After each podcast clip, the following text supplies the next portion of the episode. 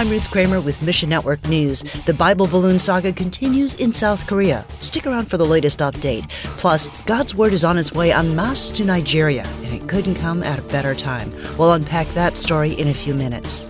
But first, the government of South Korea has officially banned the practice of launching balloons into North Korea. Many worry this law could infringe on the freedom of speech in the country. Eric Foley of the Voice of the Martyrs Korea explains. On the one hand, uh, the legislators who passed it say, well, no, this is really narrowly focused to make sure that, that the people who will be penalized are people who put uh, Korean, South Korean citizens' lives in danger through balloon launching. But on the other hand, the language itself of the law is quite broad, and in fact, as numerous analysts have pointed out, it actually criminalizes things that are very difficult to prosecute. Uh, for example, the intent to launch balloons. Christians have often used balloon launching to get the gospel into North Korea, but recently South Korean authorities have been stopping them.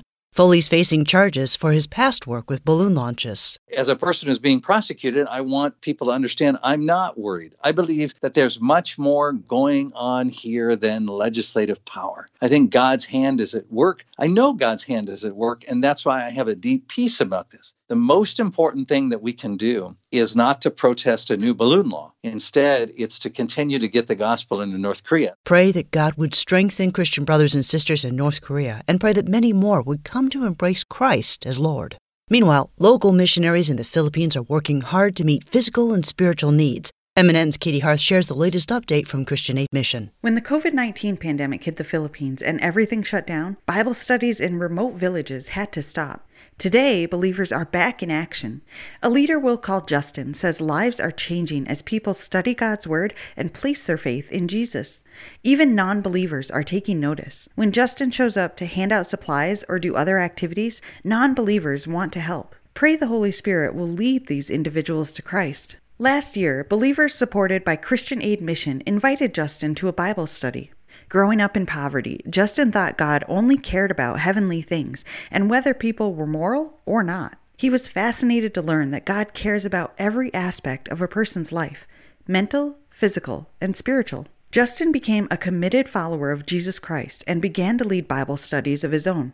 Today, he travels to remote jungle tribes, handing out food aid and helping people discover the holistic love of God. Find your place in the story at missionnews.org. Katey Hearth, Mission Network News. Finally, Boko Haram is still on killing sprees in northern Nigeria, and Christians often find themselves in the crosshairs.